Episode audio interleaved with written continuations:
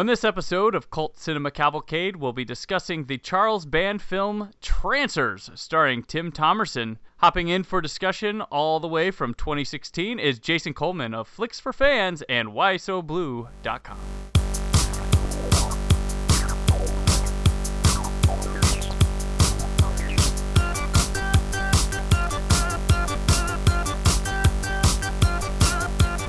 Welcome to Cult Cinema Cavalcade, a bi weekly movie podcast that features hosts Brandon and Cullen discussing a film from cinema's past, considered but not limited to being a cult classic. As a disclaimer, each episode will include plot spoilers and may contain harsh language. Episodes available on cultcinemacavalcade.com and iTunes. Like the show on Facebook and follow on Twitter at CC Cavalcade. For questions, suggestions, and all inquiries, contact us via mail at cultcinemacavalcade.com.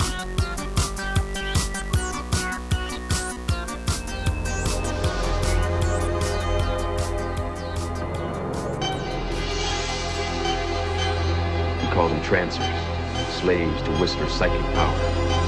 Not really alive, not dead enough.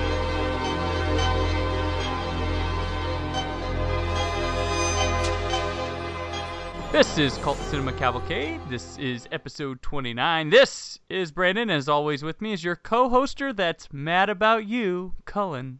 My head is full of mucus, and I'm ready to talk about Tim Thomerson. Today we are talking about Tim Thomerson, who's returning to Cult Cinema Cavalcade for the first time since Rhinestone, Johnny Lyle's favorite episode of the show.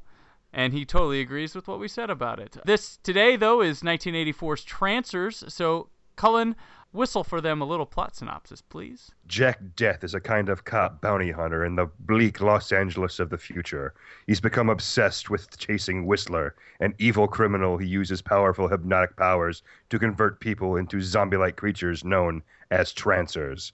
Whistler has managed to escape through time travel and is loose in 1980s LA, but Deth is on his trail.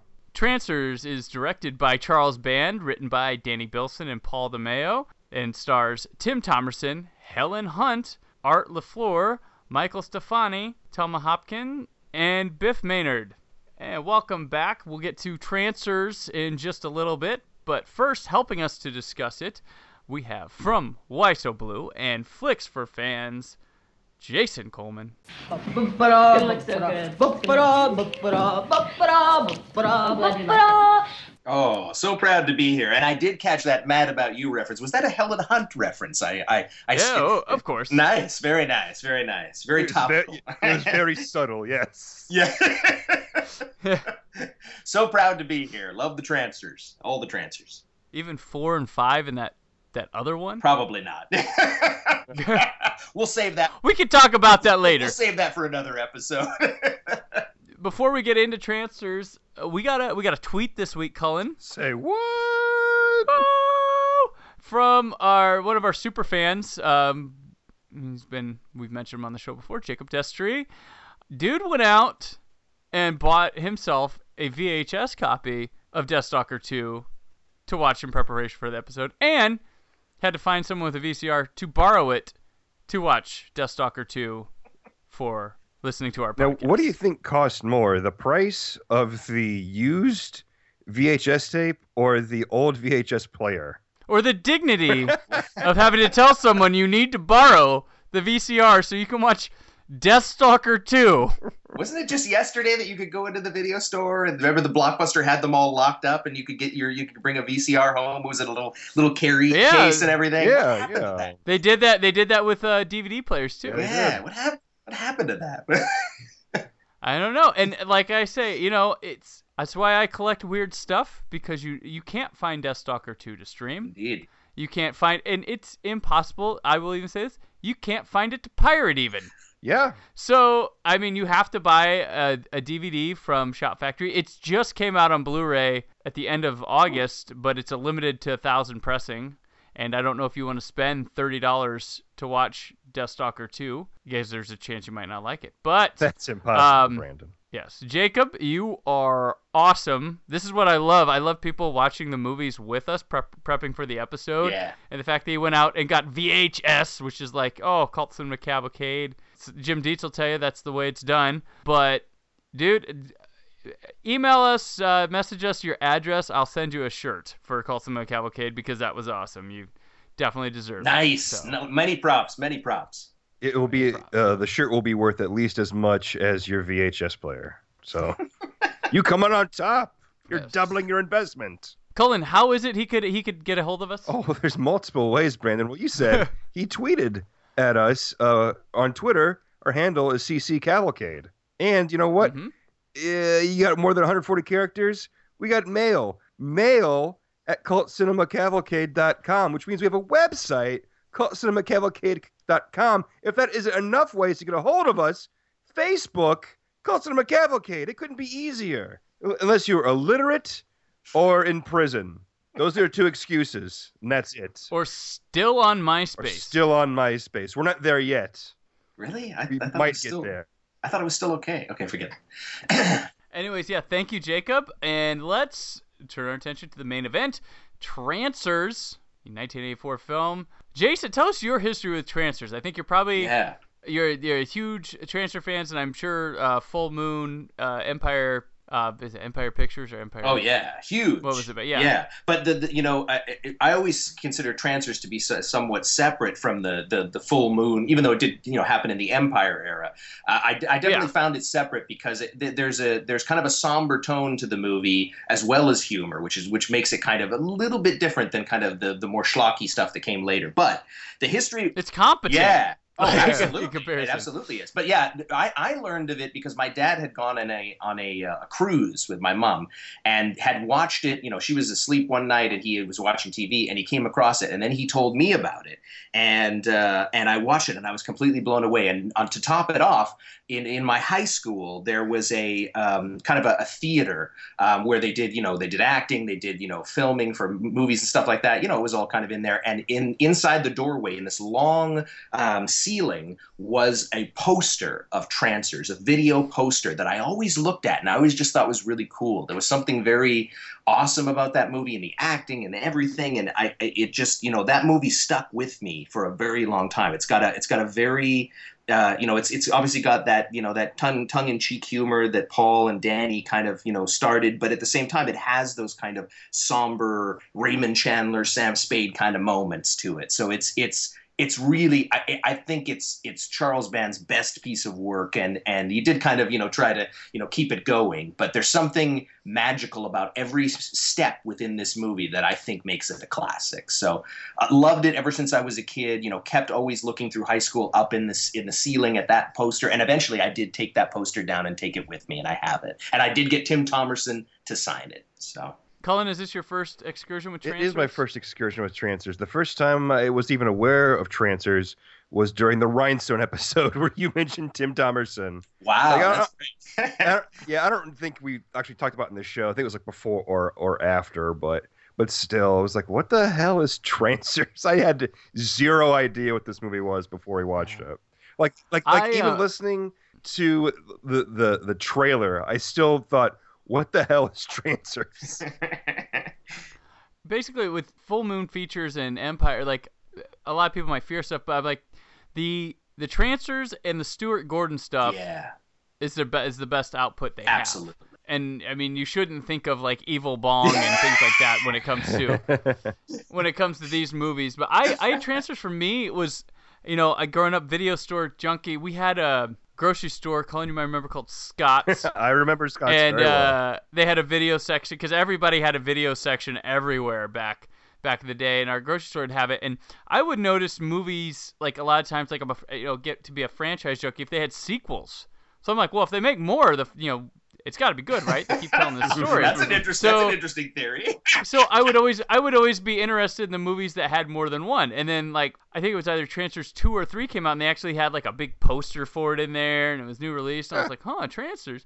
So I went back watched the first one and and I liked it and and I and I watched the other two, but it wasn't I came I ended up like revisiting later down the line going I remember watching Trancers that, that more my appreciation grew for it. But I just remember that's how I was I first attracted to it was because oh, there's more than one of these. Well, something's up here. You know, I was I was a big Friday the Thirteenth junkie, Elm Street, and like all the horror movie section. You know, always be sequels. So I'm like, oh, these elongated stories that were probably you know at the time I felt like you know oh this is one big story being told when no they're they're cash grabs. The tra- cash grabs. Trancer's But- story cannot be contained to one film. It refuses yes. to be you know, told I one didn't film. when I was when I was younger. I never understood that, you know, and and and good for me because I got more into it by not, you know, knowing, you know, being a young kid and not knowing that stuff till I learned more. But that's what you know. Trancers was like, oh, there's multiple ones, so I should check these out. Uh, I see one yeah, of them is the origin of uh, McNulty, right? McNulty. Right. Yeah. we were all we were all clamoring for that one. So it's all good.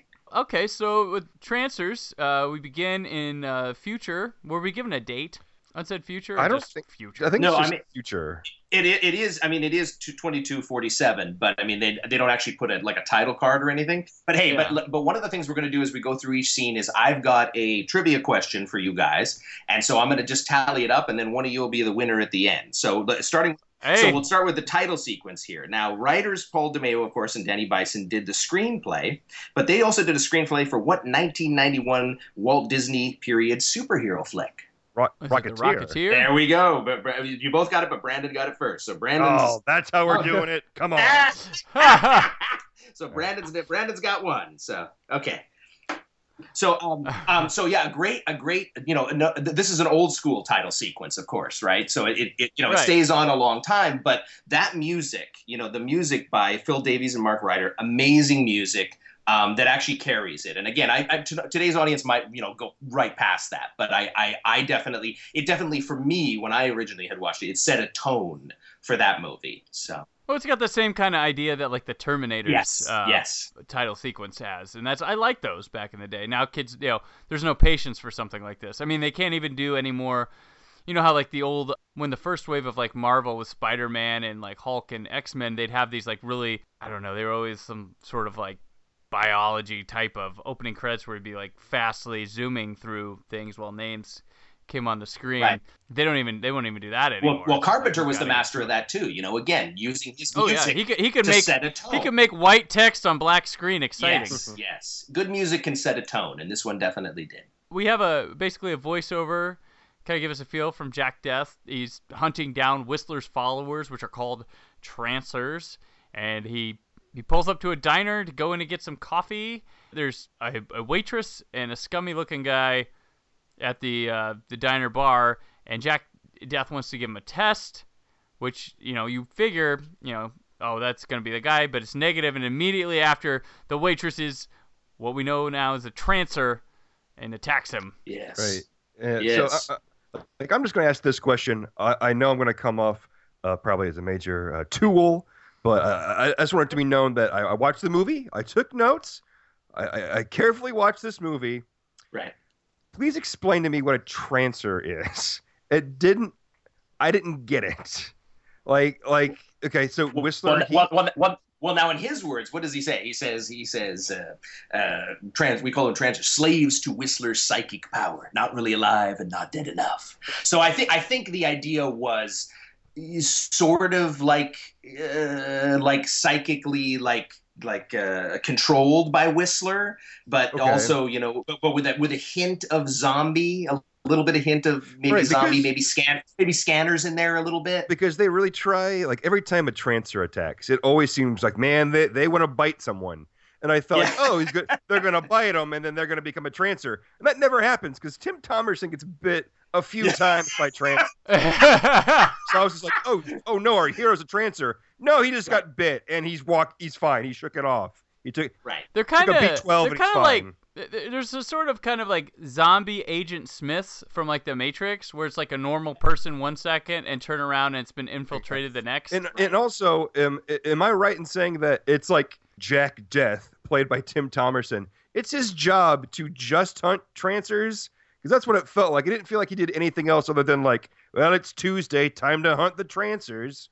But he's doing it uh, on his own, like Yes. vigilante, Okay. like, and that's why they're not happy about it. that yeah, makes I a mean, bit that's, more I mean, I mean, sense. I mean, the idea of the character. I mean, even in that scene, you know, the Art Lafleur, he, you know, uh, McNulty, he kind of comes up and says, "Hey, you know, if you don't do your assignments, I think he's, uh, you know, uh, Jack Deth, you know, his wife has been killed by a trancer, and so he's taking it personal. He's going out and he's killing every trancer known to man, kind of thing. So because we don't we we don't really know if like once you've been hit become a trancer if you can be like if there's some way you could be like cured or put back to normal Well, it seems like not because he killing says people. trancers, you know, Yeah. uh, transit only works on people with weak minds, easily controlled. So right. right.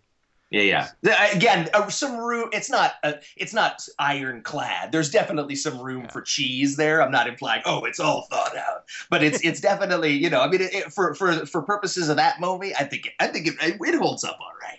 The movie's a brisk 75 minutes Yes. there's No, i mean it is. It is. it moves without explanation. You just kind of have to, uh, you know, I, yeah, I, you're not unfounded in in what you're wondering at all. not- but I think that you kind of it, you kind of just like go, okay, bad guy, go with it. Weird, yeah. strange, like Well- controlled by Whistler. It almost seems like, well, like just a Whistler going back in time would be enough stories. Like, no, screw that.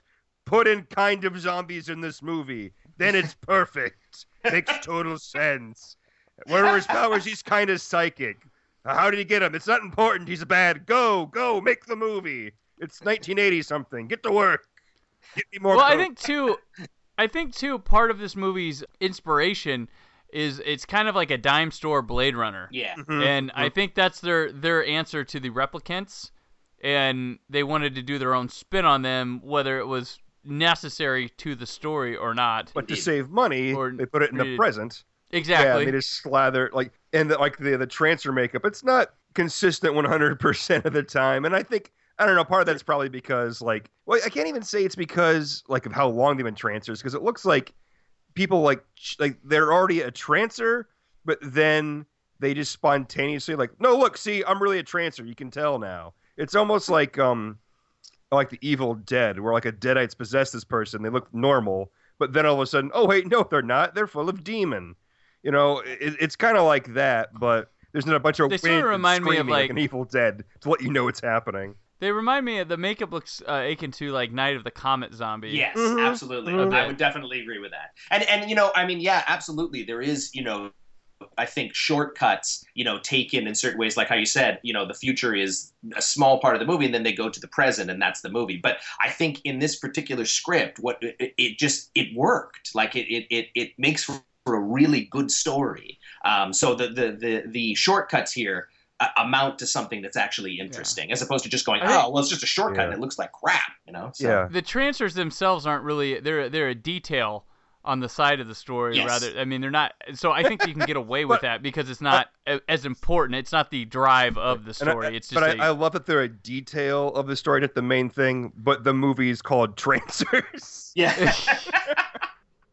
It's, well, it's now like- that's another. it's that's, like- ano- that's another. That's another thing, though. It, you know, it was it, the the the alternate title, of course, in in Australia, France, the Philippines, and West Germany was called Future Cop. So it kind of bounced back and forth. So Well, yeah, they did. They trancers wasn't their. They, they went back and forth in America on that title too, didn't they? Because Yes. I, I watched a documentary on it, and they uh, they were like, yeah, we we we had trancers. Someone said no. We tried like Future Cop, and we ran it a couple weeks with that, and then said, nah, we want trancers back. right. But I mean, yeah, I don't you know. definitely. Jack let's- Deth Time Traveler. That's a badass name. I, I check that out. Yeah. But you definitely listen. You definitely got some awesome kind of cheesy effects here. You know, in the Yeah. bringing it back to the to the kind of the restaurant. You know, there's the the, the CGI, the pre CGI kind of model work of the of the the you know the car coming uh, down after they press the the the, the homing beacon and and uh, you know uh, there's a nice little uh, little gaff where you know after after Jack Deth shoots the uh, the the waitress, if you look really closely, there's kind of like a double edit there where after she's been singed, you know, and the and the and the, the smoke Yeah. it's really it's very cheesy, but it all kind of I don't know. For some reason, it adds to the charm. I don't know. Call me. Well, crazy. there's like there's a there's a weird thing with this this whole diner sequence at the beginning that there's a there's a it's oozing with a sense of like style, atmosphere, and there's like a feel to it, but it's also a nice healthy dose of camp mm. yes. in the middle of it to make it it's like this own like unique thing and I really, I just from the offset, I'm down with this movie because I like it. It never comes back to this No. ever because I mean No. we we go back to the 80s but for this like opening moment I mean this is just like perfect for me like I'm just like oh wow this is I'm like loving it up in the in this whole little diner scene Yeah, it made me laugh though. Like she, you know, she reveals herself to be a trancer, and then there's like a strobe light that kicks in. Like, well, wait, what? What? what what's happening? Where's that light coming from? And um, it- it's not from the beacon because that light kicks on as soon as she turns into a trancer, and then the other guy Oh, beats cheeks, and then he lights the beacon. So what the hell Yeah, is that coming from? Uh, the stove. I guess. The stove is powered by disco or techno. I don't know. Que- oh wait, trivia question for this scene: What is the name of the restaurant, gentlemen? It was something number 13 Close. I think Thirteen o'clock.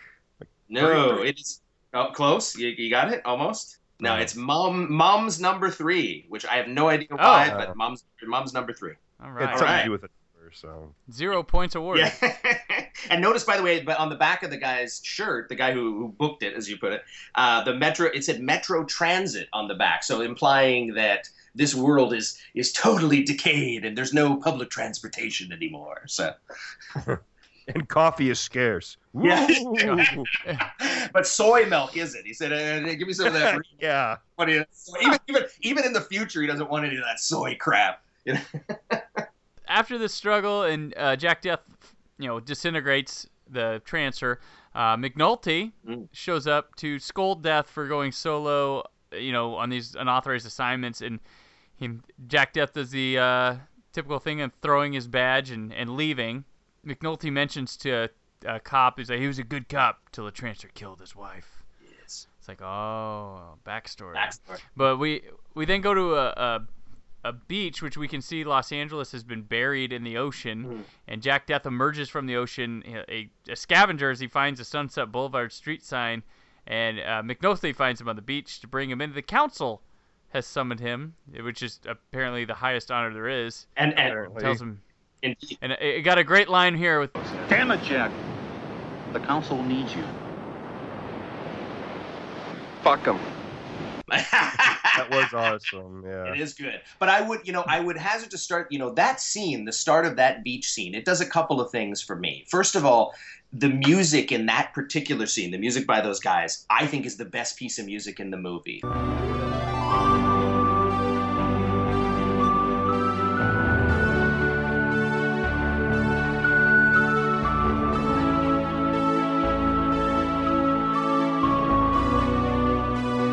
That piece of music is just really there's a melancholy kind of sad kind of interesting feel. The shot there i don't i can't i'm, I'm assuming it's a matte painting you know from the beach to the to the uh, to the underwater kind of city. It looks like a matte painting. It could be you know a model but it, it's just cheesy but awesome enough to really set a tone. And i i love this scene before you know the stuff with McNulty, just because there's a somber kind of quality that you really feel like Jack Right. Deth keeps trying to live in the past. That's why he's going underwater because he doesn't want. He, he really doesn't feel like there's a future for him. He feels like again, it, it makes it sound like you know I'm giving you know a lot of depth to a really cheesy movie, but there's something in that scene that really always every time I see it, the combination of the music and that visual and the the character of Jack Deth, I really love. So it's probably one of my favorite scenes in the movie. I think the I think the city in the back, the the matte painting or whatever it is, it, it for like a, a film in the 1960s that's awesome, great effects, Mhm. passable, and then in the 1980s it looks kind of uh, cheesy. Yeah.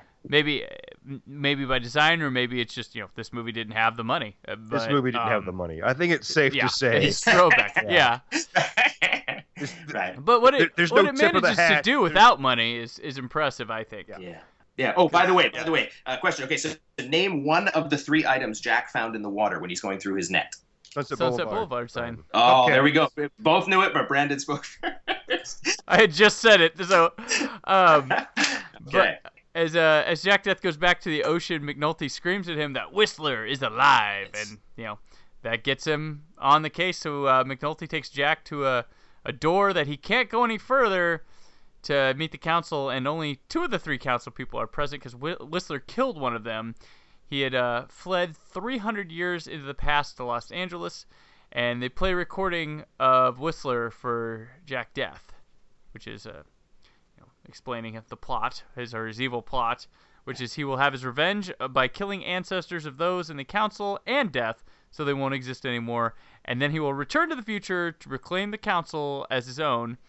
And the guy, the Seinfeld council guy, this is what I called him because Yeah, Mr. Wilhelm. Yes.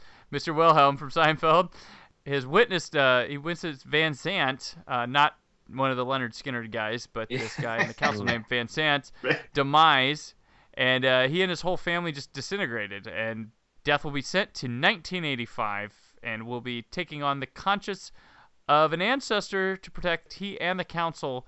And basically, their time travel is the equivalent of X Men: Days of Future Past. Yeah, where you just go back in the. Well, I mean, it's probably closer to Quantum Leap.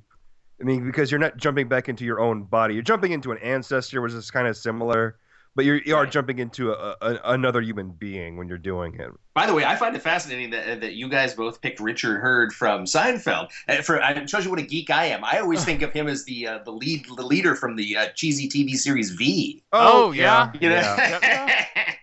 I don't know always why. Mr. Wilhelm to me. Yeah, Yeah, I was I was a hardcore Seinfeld guy, so I was- nice, nice. Um, and, and and Margaret Ash, you know, who was of course was was the other chairperson. I, I I had read a thing where it said that Bette Davis was the person they originally wanted for that role. So that oh wow, That would have been interesting, definitely. Uh, the one thing I would say about that scene, by the way, in that in that council chamber, is that I think it's one of the most amazingly lit scenes for a, for a, a scene that's basically takes place in a single room where there's not much you know there's not much in terms of architecture and stuff like that it looks like they just shot it in a warehouse or something the the the the, the lighting design by mac uh, uh, you know mac Ahlberg who also shot reanimator in that scene in particular i think is pretty damn impressive so Yeah. I mean, this this does have style. It it doesn't.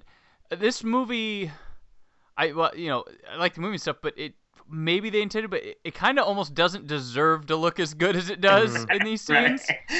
In a way, like they're they're making like real magic here Right. out of where you wouldn't expect. Well, having seen a lot of other full moon Charles Band things, like how is this happening right here? And you know, and Stuart Gordon isn't involved. Like that's Right. Uh, they they they must have hired people that went on to much bigger and better things. yeah They, Oh, they yeah. got them before anyone knew that they were any good. That's what happened. right right right as i said a, a good combination of things at all at one particular time that just ended up meshing well together uh, but by the way okay so the mat uh, when he goes into the council chamber there's a mat in, in the front door do you remember what was written on that mat nay. Uh, what's on the mat was get them trancers. Florence. I might, might have given it to you. No, High Council Western Territories. Oh, Okay, did not pick that up. very cool. They go to a room uh, where the time travel happens, and Deth sees Whistler's body, and they say they have to keep him there to have something for you know his conscience to return to. And then Deth just destroys Whistler's body, so he has nothing to come back to. Nice. And he gets his uh, his gadgets. He gets a pistol that has an antidote for him and Whistler to go back to return to in time. And then there's also a watch he has that'll stop time for a long second and they give him photos and information on who their ancestors are to protect. And then they eject him with serum, and boom, he's in a bathroom, and Helen Hunt is getting dressed in a bedroom, just like that. Indeed. but uh, but, And but I- by the way, a great little backstory, a little little taste of it, but not too cheesy between uh, Deth and the uh, the uh, technician Rains. You know, like Oh, they yeah, had there's- there's some or heat something. There. like, oh, this is so weird and makes no sense, but it's kind of in there, stuffed in there anyway, which is kind of cool. Yeah, and oh, here's the thing: they do. I mean, there's a good job here of Tim Thomerson looks like a really different person between the future and the ancestor he goes into. I mean, when he goes to 1985, he sort of he looks like a bigger person. His hair's a bit feels a bit fluffier. Absolutely.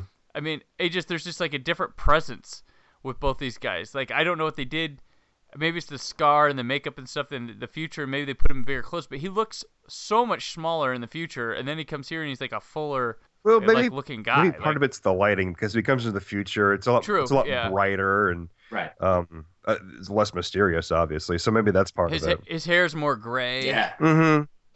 Uh, it's it's just yeah, it's it feels uh, like different. You know, it could you know could be, someone could be tricked and thinking it's a different guy. It's cl- it's classic attention. Thomerson.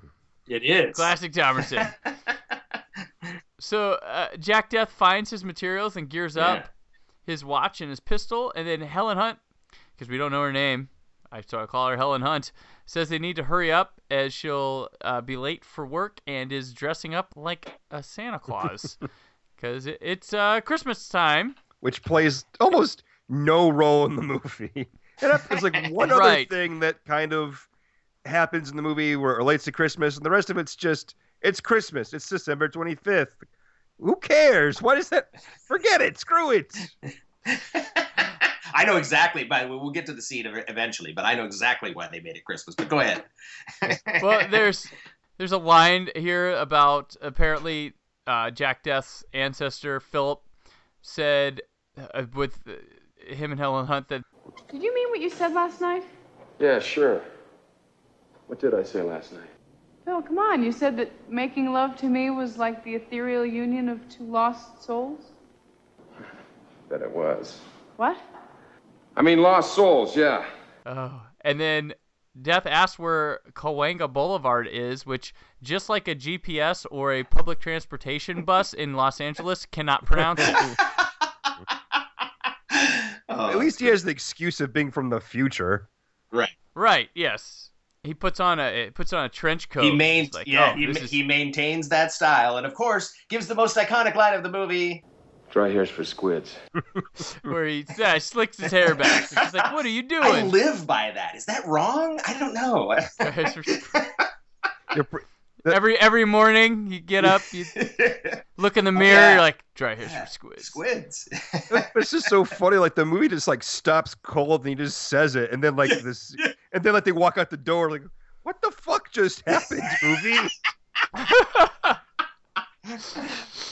oh, que- okay. So, question for this one. Okay, so what is the color streak in Helen Hunt's hair? Blue. Blue. Okay, I'm definitely giving that one to Cullen. I heard him say that first. Nice, nice job. Suck on that. I like her Piers. hair.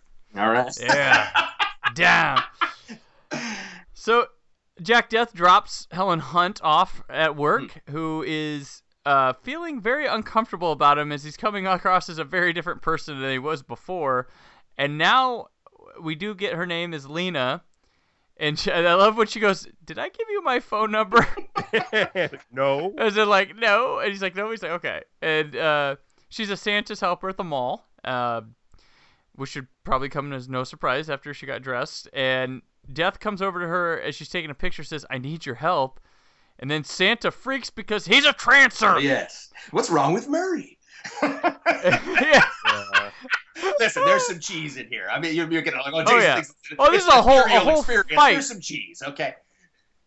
Yeah, Deth Deth begins a, a fight with Santa Claus, and we get security. We've got trouble at the North Pole.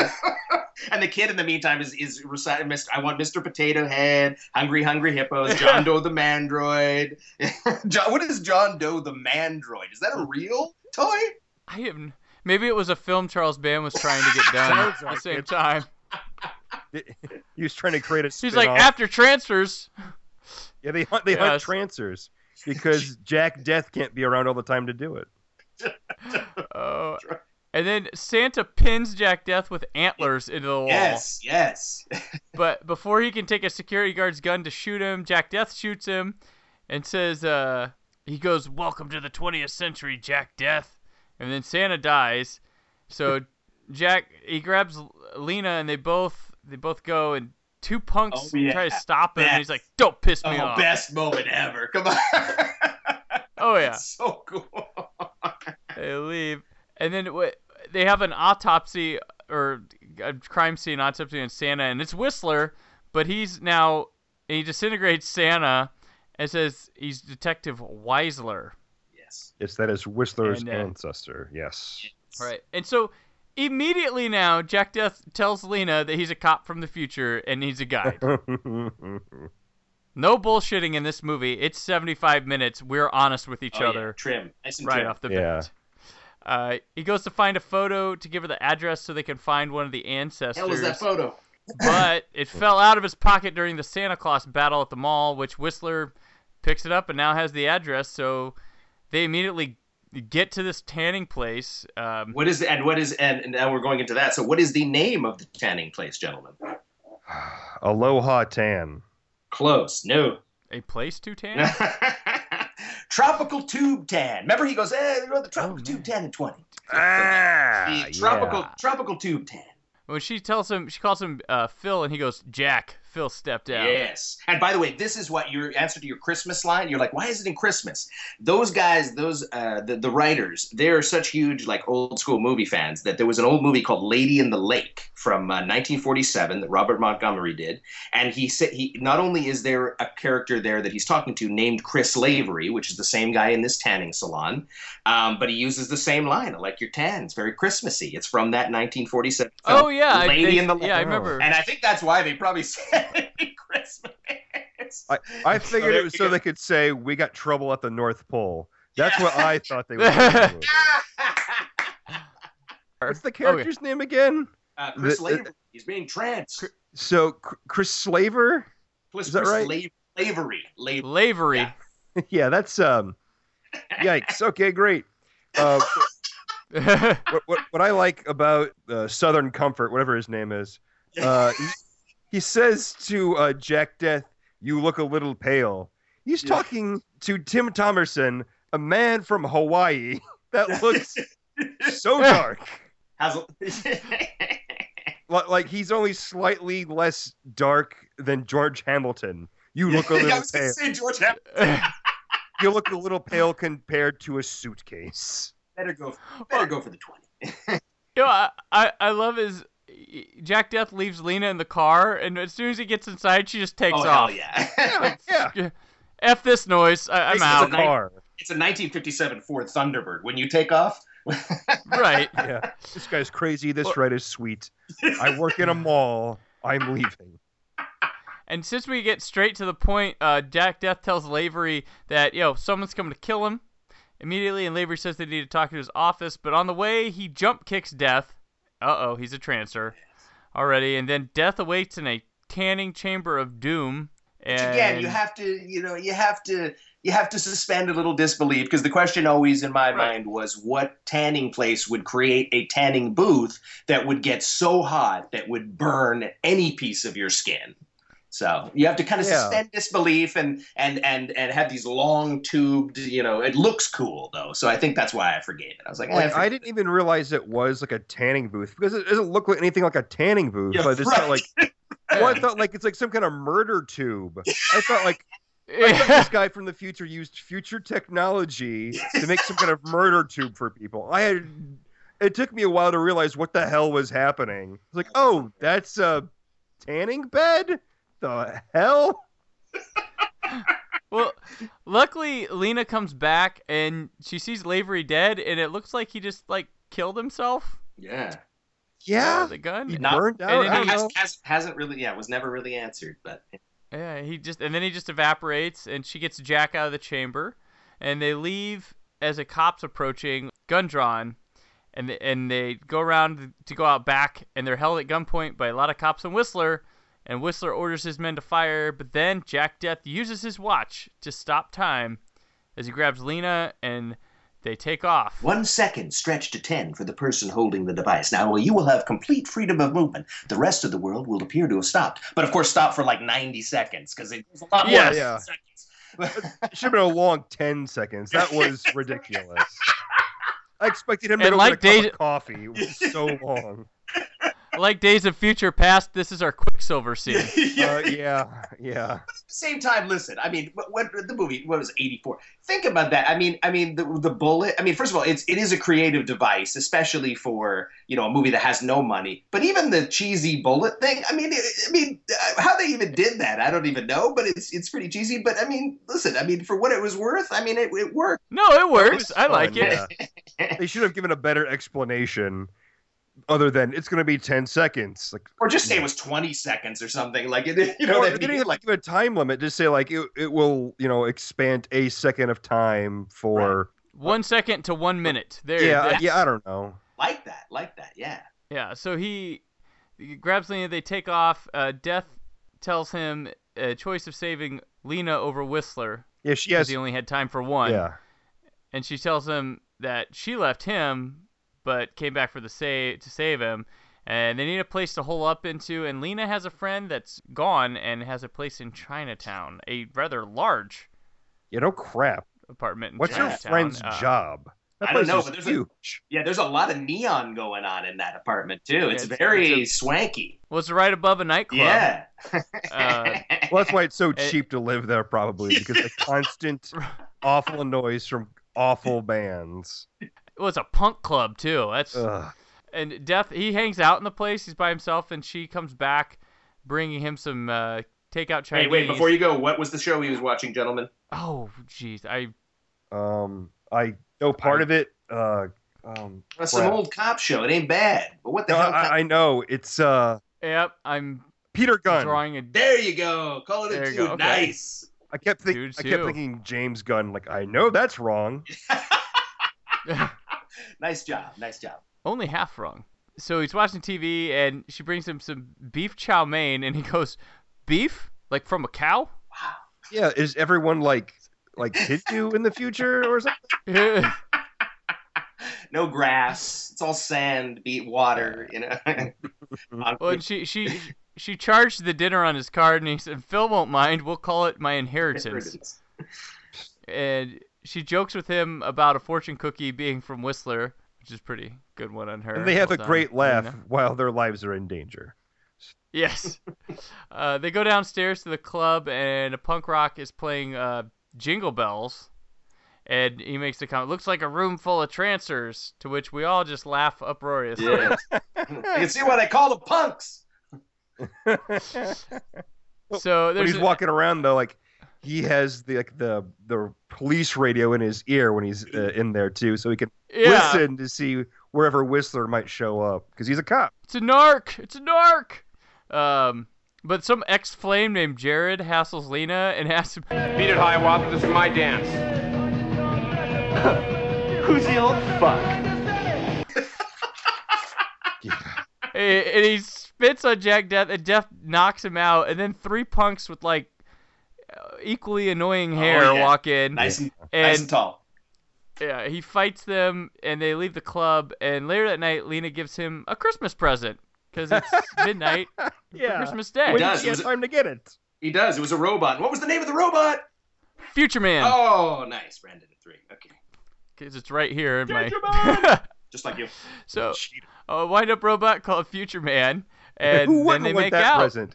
Who wouldn't love that CVS present Yep. bought from an from an aunt at, at eleven fifty on December twenty fourth? Who wouldn't love that present? I'm que- I'm, que- I I'm mean- questioning though. Did do you think Band actually made that robot, or do you think he bought it and got rights to He it? How did he it. get rights to whatever that was? And if he didn't, did he? He bought that knockoff thing. Is that what he that- did? I was like, I'm where did he Yeah, get I'm that? sure. The rights for that. Yeah, I was like, where did he You get don't. that? You, you don't see the box for it, so I mean. That's great. Yeah, it's some kind of like Venezuelan knockoff robot, obviously. It's like those like uh, those those sets of toys you'll see at like flea market stuff like the uh, Super Companions, and it's like uh, Yeah. just a differently painted Batman and and like Spider Man with Wolverine's head and Mhm. just all Yep. the, those weird sets. Sur- you must hate your kid if you buy it. yeah, I was. I'm surprised. I'm surprised Band didn't uh, put those on the market, man. Maybe maybe if this was later in the Full Moon universe, he would have put that up for. Uh... Only seventy nine ninety Oh nine. yeah, comes with a certificate of authenticity. yes. We begin making out, and uh, she asks, "Where's Phil?" He goes, "His brain's on hold." Why? And she goes, "Cause I like you a lot better." Nice. And uh, they're interrupted by a little girl, and it's actually McNulty in one Well, of she his ancestors. knocks on the door. It's not like she just walks in the room like, "Hey, Right, yeah. gang, having sex?" And She's not the kid from the And room. Colin, you have Yeah. to, I want to watch. Colin, you Jenny. have to admit that kid was pretty cool. It was pretty funny to watch that kid It, say. it, it was good, but it was also kind of weird because it's this girl that is clearly overdubbed by someone else. Clearly. like- Yeah, like it's clearly like like done by an adult woman who's trying to sound young and is not pulling it off at all. Like they're trying to sound like a, they're trying to sound like a, it's a woman trying to sound like a young girl who's also speaking like McNulty from the future. right. So nothing really adds up with this girl at Which all. makes it so which makes it so cheesy and great. Yeah. Like if you were to say that she was an alien, it'd be like makes sense, adds up. Mm. That's great. Well, but although Alyson Croft, who Yeah. played that role, she did in Trancers 2, she did get to play the role again and use her own voice. So it was a little different there. Right. So there we go. So he needs Jack to come back and talk to Ashby, and Jack says to hit the bricks, but and they begin resuming the boning process. But McNulty zaps Deth, and he returns to the future, where Deth's informed he's being replaced on the project because he didn't protect Spencer's ancestors. Yes, and who and either the squad or the person who was replacing Jack Deth, or was to be, to replace Jack Deth, member of the blank squad, and the name or, or the name. Oh. He wasn't happy about it. I remember that, but uh, It was Nada. Carlos. I- I will say Carlos. No. You got it, Brandon? No, I Okay, don't. member of the Green Squad, Laura Squad. Green Squad. Quan, he works the hothouses. He never singed a trancer in his life. Oh. Okay. That's great. Okay. After telling his progress on Hap Ashby, though, she changes her mind and has Deth return. Mm. But he comes back post post coitus. and She goes, That was too much. Too much what? Doesn't that suck? Yeah. I'm curious. I was always curious what Phil thought. no shit. you know what I'm saying? When it came back and it was like Phil's back, and all of a sudden, I mean, yeah, he's with the same woman that he left with, but at the same time, he's not even in the same apartment or anything. Is he like, oh, gives a shit? I'll just, I'll just keep having sex, or does he go, what the fuck is going on? And where the Yeah, hell like am I, like I was "Well, fuck was going on, I yeah." mean, he but went- and- I he just- I guess he just went with it, right? his it, to quote Phil, it was, "Oh, nice." yeah. But like he he he was shaving, and Yeah. and now and now he's humping Helen Hunt. Like, what happened? Like what, what did he freak out? Like what did you do to me? Yeah, what do you, I guess not. Listen, we're guys, whatever. We'll, we don't, we don't Like if I were him, I would think like someone pumped me full of roofies. Yes. Where am I? in my shave, it was in my shaving cream. It went through into the skin. It's like, wait, are we in Chinatown? What the hell's happening? Why is there loud punk music Why is downstairs? there so much neon in here? Is Joel Schumacher in charge? What's happening? oh, that's great. So Jack Deth, uh, he catches a TV interview with Whistler, who talks about a program with the homeless and having the mayor and city council on his side for it, which means lots of trancers. And Deth and Lena head out to Skid Row because Whistler knows something, and Lena then hotwires a couple scooters. That was interesting. like, She- they she- were- they weren't she motorcycles. Side, They were- those were, like, the- scooters. the, actual motorcycles that went right to the scooters, which is interesting. It Right. says a lot. Sid, Uh. Yeah. they they go find themselves some hobos calling themselves the three wise men Mm. and he tells them lena is a christmas angel seeking knowledge Yes. and they they know uh hap ashby because they call him highball Eyeball. I, oh eyeball No, no, no. You highball. That was correct. And actually, Highball, and- yeah, okay, actually, that was one- that was one of my questions. So there we go. Okay, well, how, which well, how when about we this? which when we meet him they should call him eight Yeah, ball eight but ball. uh, That's Yeah. highball. Yeah, that was correct. Uh, okay, speedball. wait. So then we'll go to um, uh, where is it? Uh, I had one on Hap Ashby. Oh, Hap Ashby was a pitcher for which 1963 team? uh, the padres No. Astros. No. Oh, you guys are close. The Angels. The 63 Angels, 63 all right. What the hell is this? Okay. Also, Uh, also it- uh, I don't know whether you noticed this or not, but of the three wise men, the, the Mm. bums, Yes. one of them is Leonard from Community. Did you that's right Ah, yes Yeah. like when I, I watched? It's like, no, what Leonard? I, I saw pictures of your weird shaped penis. Ah, I saw you doing reviews about potato chips. yes Great. Uh, they they um, say he's in an old paper mill in on Alameda. Deth has uh, Lena stop early on their way because you know he wants to go on a little bit. He wants her to stand back, not go in on this, and then he goes on and ditches his bike before he walks up to the place to go find Ashby on foot. And the police show up on the scene looking for Ashby, and Deth quickly disguises himself as a homeless guy. Yeah. And uh, cops question him, but quickly feel he's not Ashby. But after they've left, they realize they were called troopers. Yes, Jack. They're like, uh. The lieutenant. The lieutenant Ja- said Jack Deth was a trooper. yes. uh, then they they go back and they one finds Deth looking and he's very trancer like already and Deth tries to get the guy to realize what he's become but doesn't work and he's shot in the back by Lena and he said don't take it too hard he was dead the moment he gave himself to Whistler and says cheer up you just singed your first trancer Great. still murdered but he killed a trancer Don't worry, you killed a police officer, and as far as anyone knows in this time, there's no such thing as trancers. But you did it. get a few more down you'll forget what their faces look like it's fine. In no way will there be legal repercussions for what you've just done, killing an officer of the law. Wow. Meanwhile, there's a group of bums, including Ashby, and they're getting loaded and playing baseball. Yeah. And, and Lena gives uh, Deth his watch back and wants wants a kiss. And I will, he goes, and. I will say this about the about the about the kiss. I don't have time. We'll make the time.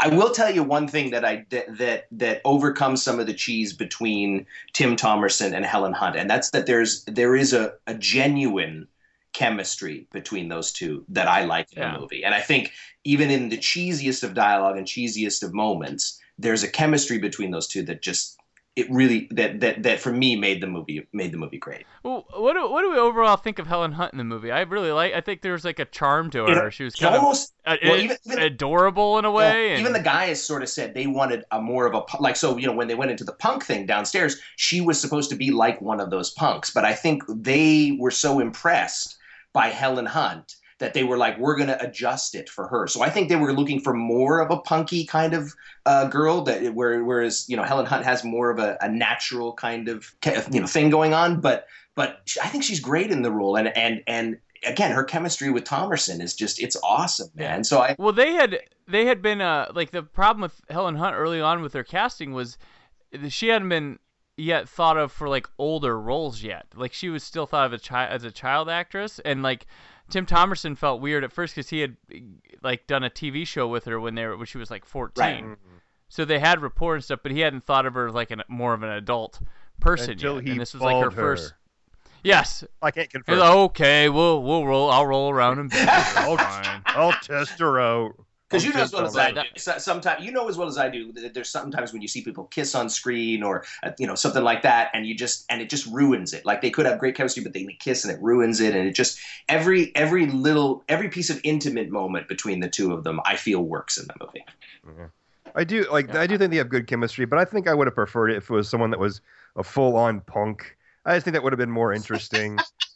I, I, I honestly do because right now it's like, ooh, she's got a blue stripe in her hair. Yeah, yeah. She's evil Britta. Woo! Yeah. Oh, Better whatever. looks the blue streak. You're too easy to identify. yeah, yeah, they do. Yeah, they do mention they do bring it up, but it is like it just. She seems like more of a poser than than a punk. She's just like a person with a blue streak in her hair, which mm-hmm. kind of sucks. But I do agree there is chemistry with them, definitely. Although I don't, she's really, I, I- mean, she's really fun here. I, I, I don't totally buy how badly she is into uh, Jack Deth because they've known each other for what, two days, maybe the whole movie, and she is super into him. Kindred It- spirits. I don't know. It, it's not even like like an infatuation. It's like we're gonna get married. We're gonna make them kids. Let's get this done, Jack Deth. Like, what the fuck is this coming from? How long have you been dating Phil? What's going on? Movie's only 75 minutes. Love has to happen now. Yes. How long I mean, have you is- dated Bill? I mean, it is Tim Thomerson. He is. He's magnetic. There's no doubt about that. But still, They Tim, fall. Tim, they fall by the way, Tim Thomerson is like the is like the Tom Atkins of that world. So I, I you know, you, you kind of forgive it because he's got the charm, he's got the charisma, he's the Thomerson. Mhm, so mhm. pops Uh, his they- collar on his uh, jacket. There you go. Slicks that hair back. there you go. Doesn't look like a squid. yeah. Uh, they uh they fall through the floor upon Ashby and hobos, and Ashby reveals himself to Deth. But Whistler shows up, and everyone scrambles as gunfire is opened up. Uh, Deth and Lena take Ashby on their scooters and escape, and a chase ensues with scooters. Yes. Um, uh, Lena gets shot in the arm during it. Deth takes the scooter down some bridge stairs, and Lena takes hers through the window of some old man smoking the Yeah. pipes apartment. Which this apartment's in, In like an alley. there's this Yeah. like nice apartment at the end of an alley in the outskirts in the skit. Like it just okay. The window is right at the end of an alley. That, Right, that- yeah, like- that gave me pause. I'll, I'll admit it gave me pause. But Yeah. I, I mean, Well, you're, and, and, and, the window in the alley? It's a cool it's a cool stunt, but it's just there to be there. Yeah, and apparently the window is like six feet away from the front door as well. Like, is it Right. just a really long house? Why? What the? What? Just I don't understand you, Los. Angeles. really small apartment. yeah, yeah, he pays two grand a month for it, but But uh, but the, but the one you know the interesting thing is when they just before that when they when they're at the gas station and they kind of split up there's a mic that kind of comes into the thing but it was interesting because I've always seen that mic but uh, in the Trancers Ultimate Edition that was remastered I noticed that they kind of trimmed that out a little bit so uh, uh, Oh, okay. That Maybe back. they, maybe the original they didn't frame it right when they released the original Yeah. one. Sometimes a lot like a lot of DVDs had problems when they weren't framing or using correct aspect ratios for films. So there's chance of that. Like when, um, funny enough, uh, the first U.S. release of Halloween H2O open matted it when it's not supposed to be, Mhm. and there's a lot of mistakes and weird framing wow choices stuff because they, they Echo Bridge did it and they just didn't care. Um, a lot of Teamsters eating hoagies on the sides. yeah. You didn't know Ah. better, you'd think it was a B story. It's just it's just a guy eating a sandwich. he forgot And sometimes, a lot of times, when they like send like reels to colleges and stuff, there'd be like unformatted things like that, and there'd be booms in movies and stuff like that because they didn't cut the film properly That's- for those like 16 millimeter prints and things like that. Yeah. But Yeah. um, that was by the way at Frank's service station in case anybody's watching the old DVD the boom mic shows up at the oh. beginning of the gas station scene at Frank's service station Ja- Deth gets Ashby back to Chinatown, and he says, "Uh, Ashby's like, Your name's Jack Deth? That's a dumb name. yeah. Like, Deth upstairs save your I'll- life. yeah You, you, you homeless drunk. How about you shut up and say thank you? uh, Yeah, by, by- Lena's by the, by the way, this is a guy that is supposed to be an ancestor of one of the council members. So we're supposed to believe a, an ex baseball player that becomes a homeless drunk is supposed to somehow make children. And he looks like way too old to be, you know, I don't know. Yeah, it was it's like like no, I don't. I, I, it, I don't believe this for a second. the time travel, the trancing, all of it. I'm on board. I don't believe that man will have sex with anyone, even Ash. another homeless ex ball player. Well, even without Jack Deth's involvement, like he was supposed to do this naturally. Like, w- Yeah, when was the turnaround going to happen? like, what was? he's already Are hit bottom. Are you, are you suggesting Hap Ashby is hapless? Yes. Uh, Bum bum bum. Okay, so Lena's bandaging herself in the bathroom, and Jack Deth gives her a little ditty about his wife, and And again, and, says, and uh, again, "You love it- me." it's quick, but it's. A, I'd still say it's a good scene, man. I mean, getting uh, you have to get to these beats really quickly, but Uh, the script cares. Yeah, they, they go back to and, it. and the chemistry helps. And question, uh, they met. He mentions, you know, I had a, you know, I had a wife in Angel City, you know, and she uh, she volunteered for Trancer Bait. Who played that wife in Trancers Two, gentlemen? Oh gosh. Um. Debbie Reynolds. No. and she was a full moon regular in movies like Crash and Burn, Arcade. And she's in Trancers 3 as well. She well. is. She is. You should know this, Brandon. I know. It's one of those things that is.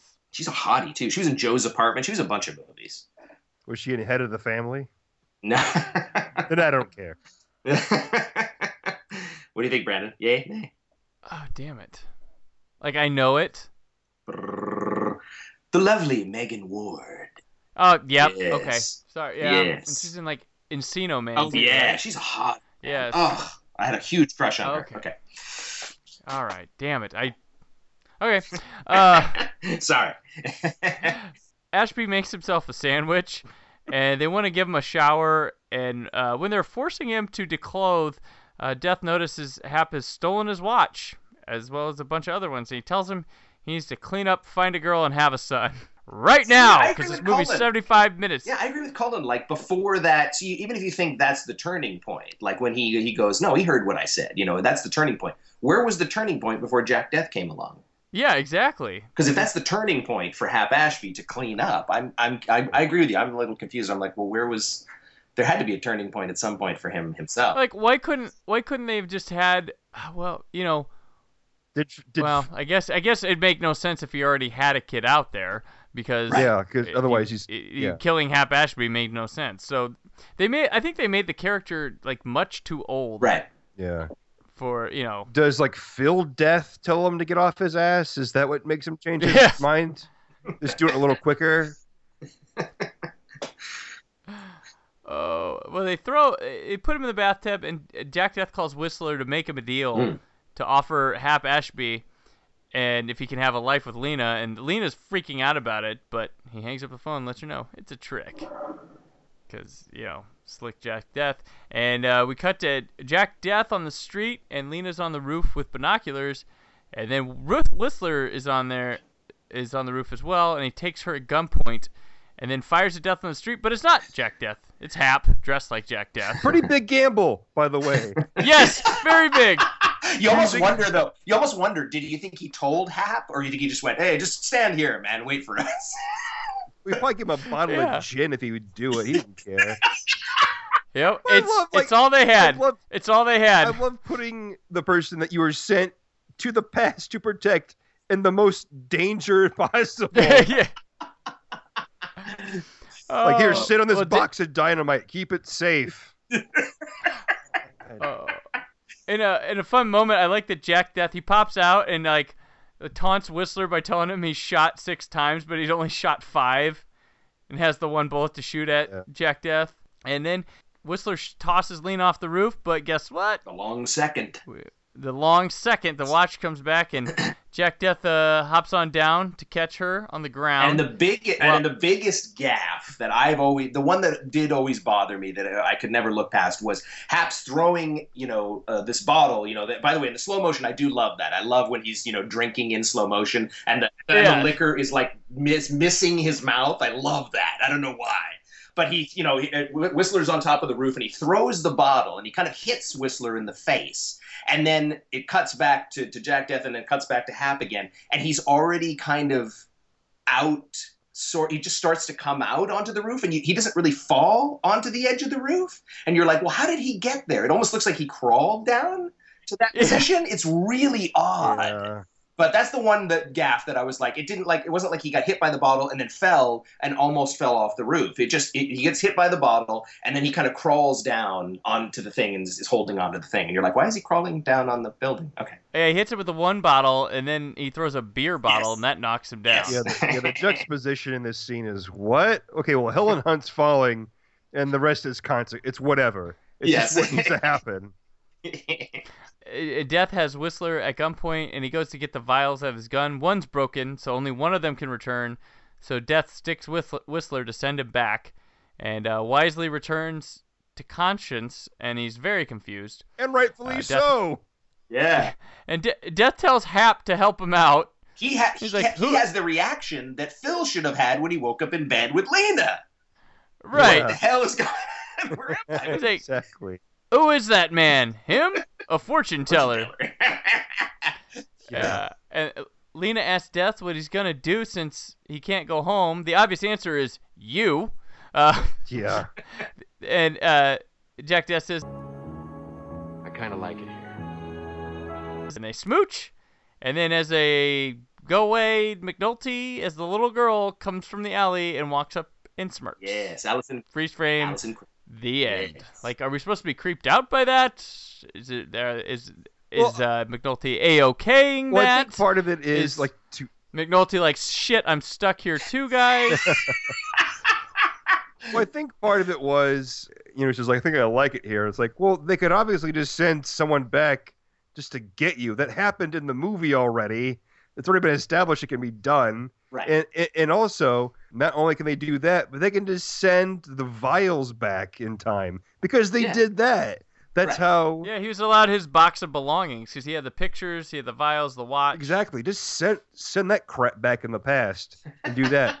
It was a But- but- tongue. In, it was a tongue in cheek, and you know that I, I almost wonder because it could, could go either way. It could go. Did Charles Band feel like he was going to do a sequel, or do you think Charles Band was like, oh, we're ne- you know, it's just a one-off. Let's just put a little wink at the end and say goodbye. Like it's interesting. Think it could it's go either way. Well, I think the the thing like Trancers One is 1984, and I think the second one's like 92. Yes, but in There's between, like an eight year but gap. in, bet- but in between, he did the Pulse Pounders episode, which was yeah, Charles Band decided to take some of the uh, properties that he had and put it into a TV show. So he made a short one on Right. Trancers. He made a short one with the guys from Reanimator, not not Reanimator, but with the same crew. And then he did one for what was the other one? Um, oh God, I can't remember. Yeah, but I mean, like but yeah, so it was so when so uh, when the the- when the straight to video boom happened Yes. in the early 90s. Then he got like when there was like dead or things that weren't even thought of as franchises coming back because of straight like Scanners came back and had sequels, and like Trancers had sequels, and there's other other theatrical movies like I mean uh, Puppet Master. I mean they were starting to get because they're like oh there's a cheaper way. I mean VHS was booming. And so a lot of like franchises found their route through straight to video even though they may have only had one theatrical feature in the 80s, they now did it. So I don't know if he was doing that, if he always planned on other trancers, or he's like, oh, that was one of my successful films well, from well, at that point, you know, Helen Hunt had some notoriety, and I think she came back and amazingly, she came back for two and three. because I think she, well, I think because maybe she felt Well- a little, you know, kinship to him because he had kind of given her a, big, a break at the beginning. It was like, ah, I feel bad for the guy, so let me be in the movie. she is very limited in the third movie. yes. Yeah, I'll believe that. Yeah. Yeah. So that- yeah.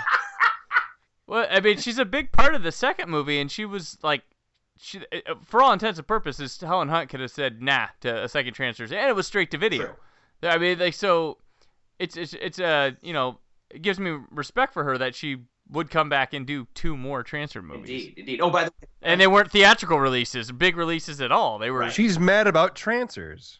Mad about trancers. is. By the way, that third Pulse Pounders was from the Dungeon Master. You know, the one with Richard Moll, where he was kind of the Oh Yeah, yeah, yeah, yeah. I love Dungeon episode, Master. So they were they were kind of interesting, and it was that one that one kind of happened. The the trancers part of that happened very very cl- closely after that first movie. So it's interesting, but but didn't quite have the the je ne sais quoi of that original trancers. One final question because we've got what do we got? We got Brandon at three, we got Colin at two. Let's how about this? Okay, so K and B of course is um, uh, Howard Kurtzman, Greg Nicotero, and Howard Berger. Um, so which of those three K and B? One of those guys worked on Trancers. Which one was it? That was uh, is it Kurtzman? No, you got tw- two out of you got a, one out of two shot here, Colin. So you've also got you got Greg Nicotero or Howard Berger. Uh, I'm gonna go with Howard Berger. Yeah. So you guys tied. Nice. It's a three-three. Very good. Good job, guys. There we go. and you, and you, and and Colin, you did it. You, you, you said you're six, so you you did it with a handicap. So you should be very proud. That's right. I'm slow, but I'm not dead. Death has not coming for you. That's right. I'm not murdering people in the past yet. Yeah, but yeah, Trancers would go on for. There would be you know, four sequels to this, and then a I don't know what the heck it is. It's Trancer. What's it called? Trancers. It has no Tim Thomerson. That's Yeah. the only one. Listen, once you lose Thomerson, it's kind of Yeah, it's kind of like you know, and even more so, it's kind of like losing Guttenberg from the Police Academy movies. They started to just wean and go downhill, but at least that one had the cast. This one, it kind of lost everybody, and you're like, uh, it's not really. You can't do it without the Thomerson man. He's like the he's the glue, you know. Yeah, they just call it Trancer Six. Yeah, not so good. Not so good. and it's a movie that I I I I, I try to like watch things all the way through. I couldn't I couldn't finish it. It was all Yeah. In some. It was cheaply shot in like one apartment with people talking about stuff and stock footage. It was like so cheap, like beyond like cheap. Um, Is it like and like Crazy Fat Ethel too, where it's just clips from Criminally Insane? It's like that. right yeah it's just it's got this girl and i don't she it yeah it's nothing it didn't even feel trancers esque at all I, I i i am a fan of trancers 2 and 3 but trancers 4 and 5 they they did this like two part Army of Darkness type thing with it, and I just was not Yeah. on board. Where he goes to medieval times. Yeah, yeah. yeah. Yeah. All that listen, let me put it this way. All the things that made the original trancers made made me look past the cheese and the and Uh-huh. the, the plot holes and the some of the bad dialogue, whatever. All of those things I don't feel were in any of the other trancers film. And I think it was because there were there seemed like on all aspects, even amidst the cheese, there was a love when they were doing that original trancers, or at least a, Right. a, a desire to do something interesting and original. Well, I feel like the second one, I, I was, oh, it surprised me that it's. I, I think the second one's pretty good, and it was surprising because I expected, you know, crap, Right. and I was like, oh, the second one's pretty enjoyable. If you like the first one, go for the second one. The third one's where things maybe start coming a little off the rails, but it holds together enough. It's an enjoyable movie. It's much weaker than the first two, but it's still okay. And then the fourth and fifth are just, well, you know what you expect from a Charles Band. Right. Interesting for nostalgia's sake, but I, I feel like like there's there's some there uh, the original trancers had some somber moments that actually were able that they were able to pull off in my mind successfully that in those other movies you'd go well why are you being serious here that doesn't make any sense but the, but the, the the few serious moments in Trancers, i feel like were pulled off so it, it, it kind of hard in the other ones like the comedies there you know uh, uh, thomerson definitely still has the bravado and the and the the they're biodegradable you know he's still got the thing but it just there's something very special about that original Trancers. um, that uh, it's some of it. Yeah, some of it. I think you know, just good. There's a passion. Some of it, I think, with trancers, that's good happened by accident. yeah Because I mean, I, I mean, as history would go to show, it's. I mean, Yeah. i'd agree it's an exception to the full moon empire It rule. is, yeah well, l- let me ask you this: in uh, Trancers, uh, what, four and five, when he goes to medieval times, Oh, uh, uh, d- does uh, Tim Thomerson uh, pop a collar at all? Yeah. Uh, I, I, you know, I think his, I think he still wears his normal. yeah i think so But, yeah. But the col- but the collar is popped, right? oh yeah Well, that's all worthwhile. Um, yeah Only worth and the hair is wet yeah, he's got he's got pop collar. He's got the trench coat. of course because Dry hairs for squids. That's right. No matter what, no matter what century, no matter what setting, it applies. So, I've got dysentery. Is your hair wet? No. What a loser! Get out of my face, you loser! Kicks him in the. You test them to make sure they're not a trancer. Why trancers don't wear wet hair? You ass. I like how I like how in the beginning of this movie, uh, they talk about he briefly mentions a test. Yes. And then it never comes up again. A T. uh, Now, what do you remember? What the test was? It was a T. Uh, uh, you can't give me a TSE, a TSE, a trancer suspect examination. Which is like Yes. a light bracelet, basically. Yeah. It's just a bracelet that glows. Yeah. Yeah, it says yay or nay. Yeah. I want to know what happens if it says, "Oh, you are a trancer." Like, Oh well, um, I guess I'm under arrest. Thanks. ah, you got me, death. I'll go peacefully. That's one for you. I mean, it's it's it's borrowing. It's the Blade Runner thing because the Blade Runner has the, the Voight-Kampff test. test. Yes, absolutely. And- yes, and that's that's what it's totally. You know, I mean, like I said, this is a dime store It Blade Runner. Definitely some homages to Blade Runner. Absolutely. Even the I remember reading um, that the car that he pulls up in, the future car, um, actually had some uh, work done by somebody who was uh, a bit of a production designer on uh, some of the vehicles and stuff for Blade Runner. So that, that- I mean, that's what the that's the style uh, they're trying to evoke with the opening Sure. feature that they can't hold on to for the whole Right. movie, but and the whole replicant thing. I mean, it's what it is, and I, you know, that's you know a good thing to crib from in my book. yeah. Um, e Oh, but beautiful. There we go. Definitely B, Right. but definitely beautiful. Coffee. The real stuff? That's gonna cost you. I deserve it. Find me some milk. I don't want any of that soy crap. Now comes the point in our show where we rate the film we just discussed. Uh, as we are Cult Cinema Cavalcade, we keep our ratings culty. Our options are to stay with your family. Uh, that means uh, you will uh, be a squid and keep your dry hair. Uh, converted, you're definitely down with taking a trip back to 1985 and checking it out. And Drink of the Kool Aid, you will uh, stay in 1985 because things look pretty good there. And, you know, there's that Helen Hunt with blue hair. So, Jason, how do you rate Oh, Trans- the original, of course. I'm drinking the Kool Aid. I'm making the Kool Aid. I'm freezing the Kool Aid. I'm all about the Kool Aid. The Kool Aid tends to get a little sour. I think you know as the as the sequels go on, the sugar uh, is drying up a little bit. It's not quite as uh, as uh, satisfying as uh, you know thirst quenching as the other ones. But the first one, full on Kool Aid. Cullen. Uh, it's good acting, uh, pretty good music. The villain is just kind of he he looks like um they couldn't get the guy from Reanimator, so they got this guy. It's, you know, Oh, just, That's yeah. interesting. It was just funny because he would be all over Full Moon Right, Features right, right. within a year or that- two. that's just that's just what he looks like.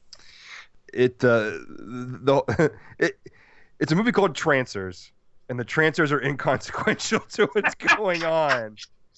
So that, that, that's that's something that kind of takes the, the air out of the tires for me. It- it- Future, I- future cup. Future cup.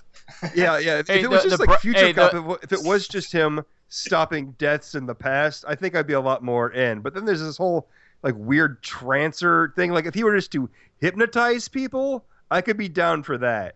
But they're like these like unusual zombified but not zombified people that love to bite people. That's their go-to move is bite, bite, bite. It's it's really strange. Um, so I'm gonna say that I'm staying with my family on this. I, I think it's it, it is a well-made movie, uh, but I don't see my rewatchability is a big factor for me, and and also stuff It's like I can't believe this happened in this movie, and it's kind of lacking in those two departments for me. So that's why I am staying with my family for this one. Brandon, why do you rate Trancers? I drink the Kool Aid, uh, just like Jason. I just have this. I don't know. This there's this charm for this movie that I, I like. Tim Thomerson's terrific in it. It's a pinnacle role for him, and I you know I like Helen Hunt here. I think the one thing with this movie for me, it flies by.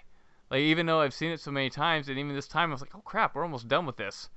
When I was you know working on it for this podcast, and it, that it still flies by is pretty great for me. I, I give it a lot of the conceits that maybe someone like like I understandably like Cullen may not, but for me, I'm one of the people that okays with that. Uh, I like the the dime store Blade Runner aspect of it. I think the the film does have some style. I like a, a lot of the scoring choices, and yeah, it just it just works for me. I just it happens to like I don't know put me in a good mood when I watch it. So yeah, I, I just have a lot of fun with Trancers.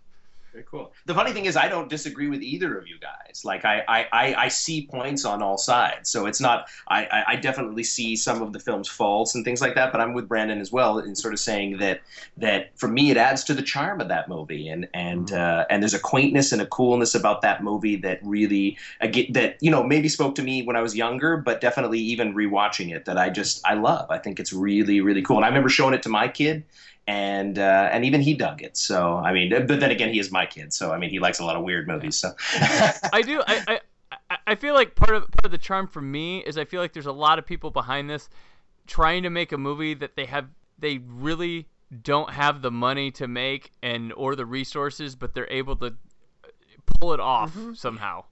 And that's kind of like this underdog thing that that works for me. And though Cullen, in the scheme of like full moon features things, would you say it's better than most of the stuff that if you've seen a Oh lot no, of it, or it, it, it's it's material? absolutely Like, better because it's never boring. It, never, Yeah. it's never boring. And Right. like you said, it, it's Yeah. short, which is also nice. There's some like full moon movies. and it never sit- gets like intentionally stupid. yeah, like a lot of yeah, to. exactly. So and it's God, the acting's so much better in this than in a lot of other full moon movies. This is definitely near near the top of, of what they've done, but it's still like I don't know. It just didn't didn't didn't trigger me like, oh man, I got to see more Trancers. It was like, well, I watched. But that's probably a, but that's probably a good thing though, because you know? Once you step off the original Trancers boat, eh, there's a few holes and leaks that you got to watch out for. Yeah. If, if if the actual Trancers themselves seemed more menacing, maybe that would have helped. I don't know, but yeah. Really? That- said, that old lady with the with the with the with the with the pot full of hot water. yeah. Yeah. Hey, I do, and, and I know why you say that the trancers are inconsequential, but in a movie called Trancers, at least immediately you're given a trancer That's true. right off the bat. That is true. They do make good on the premise that there are trancers in the movie. The trancer does move oddly like a guy, even though it's an old woman. But that's okay. That's okay. it's a lot of lot of physical stuff going on there that you're not sure about, but it's fine. I guess when they turn Trancer, they Yeah. uh, they develop sort of a superhuman. I don't maybe. yeah. Yeah, we don't know the limits of what Trancers can do because we're never wanted to know given like an origin of or anything. It's just like, oh, this guy does it. But well, okay, well that guy's dead, but there's more Trancer movies. Shut up. It happened. Whatever. He's done. The future is saved. Or that one person's life is saved. All these other people died, but thank goodness that person is safe in the future. And, and also, how did Whistler plan to get away with this? They clearly have memories that um, of of the other people that died. Like one of the guys said, oh, I was having lunch with him, and then he just evaporated. So they remember these people's existence, and they know he's doing it. What was his plan to come to the future? Like, I'm your leader now. Like, no, you're not. You're going to jail. Well, it- You murdered the Here- leaders of our like our city, nation. I don't know. He murdered people. when they bring when they bring uh Jack Deth in and they're talking about like Van Sants, the recent council member who's been killed. uh, Why don't they think let's send him back to save the Van Sant ancestor That's first? interesting. Yeah. Yeah, that would make sense. Like, But instead they're like, nope, just saving ourselves. We didn't like Van Sant anyway, or his family. yeah, it doesn't seem like the future's entirely concrete in this. So, f it. And, and also, uh, Whistler. But if you if you kill Van Sant, wouldn't his wife still exist? Uh, yes. Who knows? His children might disappear, but the wife, her timeline wasn't destroyed unless they went and destroyed both. Listen, but then now, now that now the space time continuum starts to unravel, because then you're going to be. Then, We have now then- started to overthink then, then You're gonna start saying, "Oh, okay. Well, wait a minute, McNulty. Why did he go into the? Uh, I had to sneak past the parents and everything. Why did he go into the little girl? Why didn't he just go into one of the parents? Yeah, that's what I thought. Maybe it's the most You know- recent a- a- part of the the line. Yeah, I guess. You know what I mean? I mean, definitely. I'm not. Well, he, again, he didn't have any that's- documentation on her parents, but Yeah. somehow they, they had it for her. I don't know. They had a picture of like a middle school concert. Like there, I'm related to her. Send me there. Great. Maybe they, uh, we should start a podcast with the timeline paradoxes of trancers. Maybe. One Whistler, he also he makes a little hologram that says, "Hey, I'm gonna kill all the council members, and then I'm gonna come back and be in charge." That's a confession. a bit. Dumbass. That's a that's a hey, come stop me. That's evidence. Clearly, he's the murderer. Jail. But here's the thing that the movie's 75 minutes. That's there for the audience, not the council, really. If you think about it, it's like okay, here's the plot of the movie.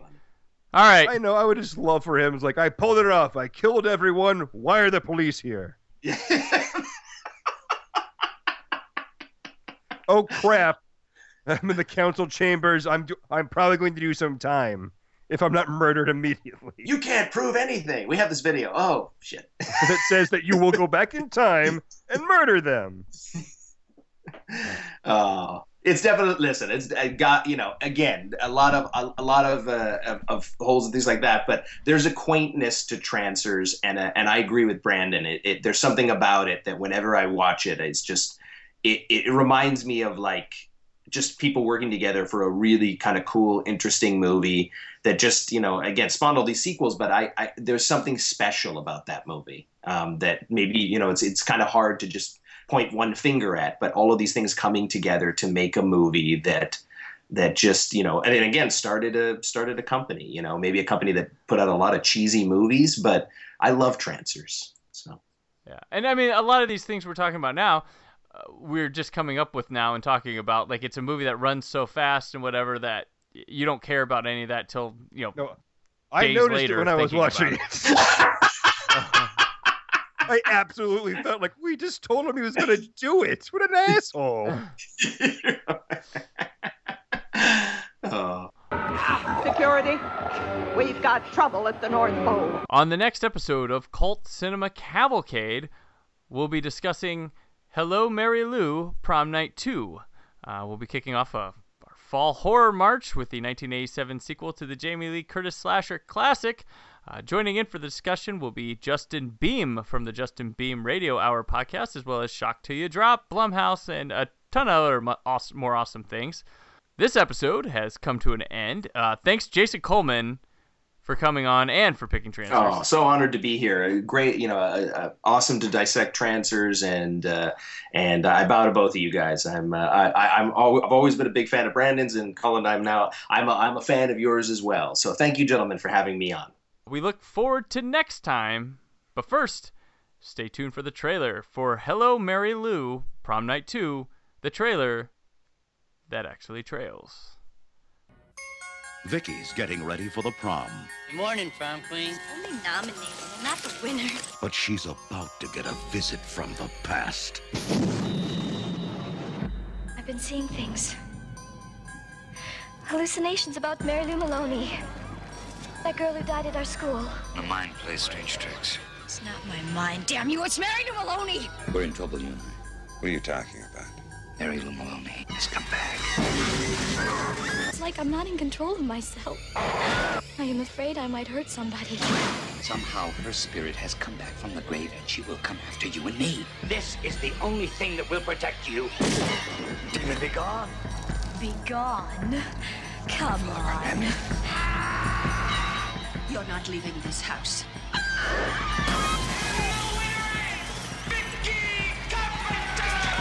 Now, Mary Lou has found her way back. And Mary Lou is coming out to party.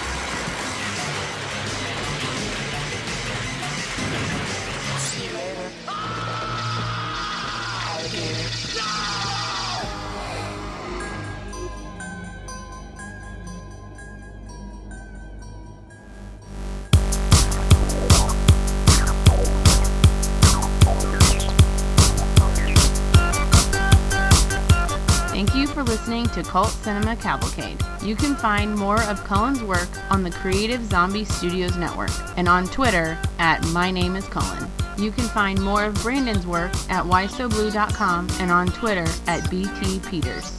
Podcast produced by Brad Shoemaker. Edited by Brandon. Narration by Becky. Theme song Pink Baby by Happy Elf found on the freemusicarchive.org network. The movie in today's discussion is property of its respective studio, and no infringement is intended. Please remember to leave us an iTunes rating and review. Join us again in two weeks for the next episode of Cult Cinema Cavalcade.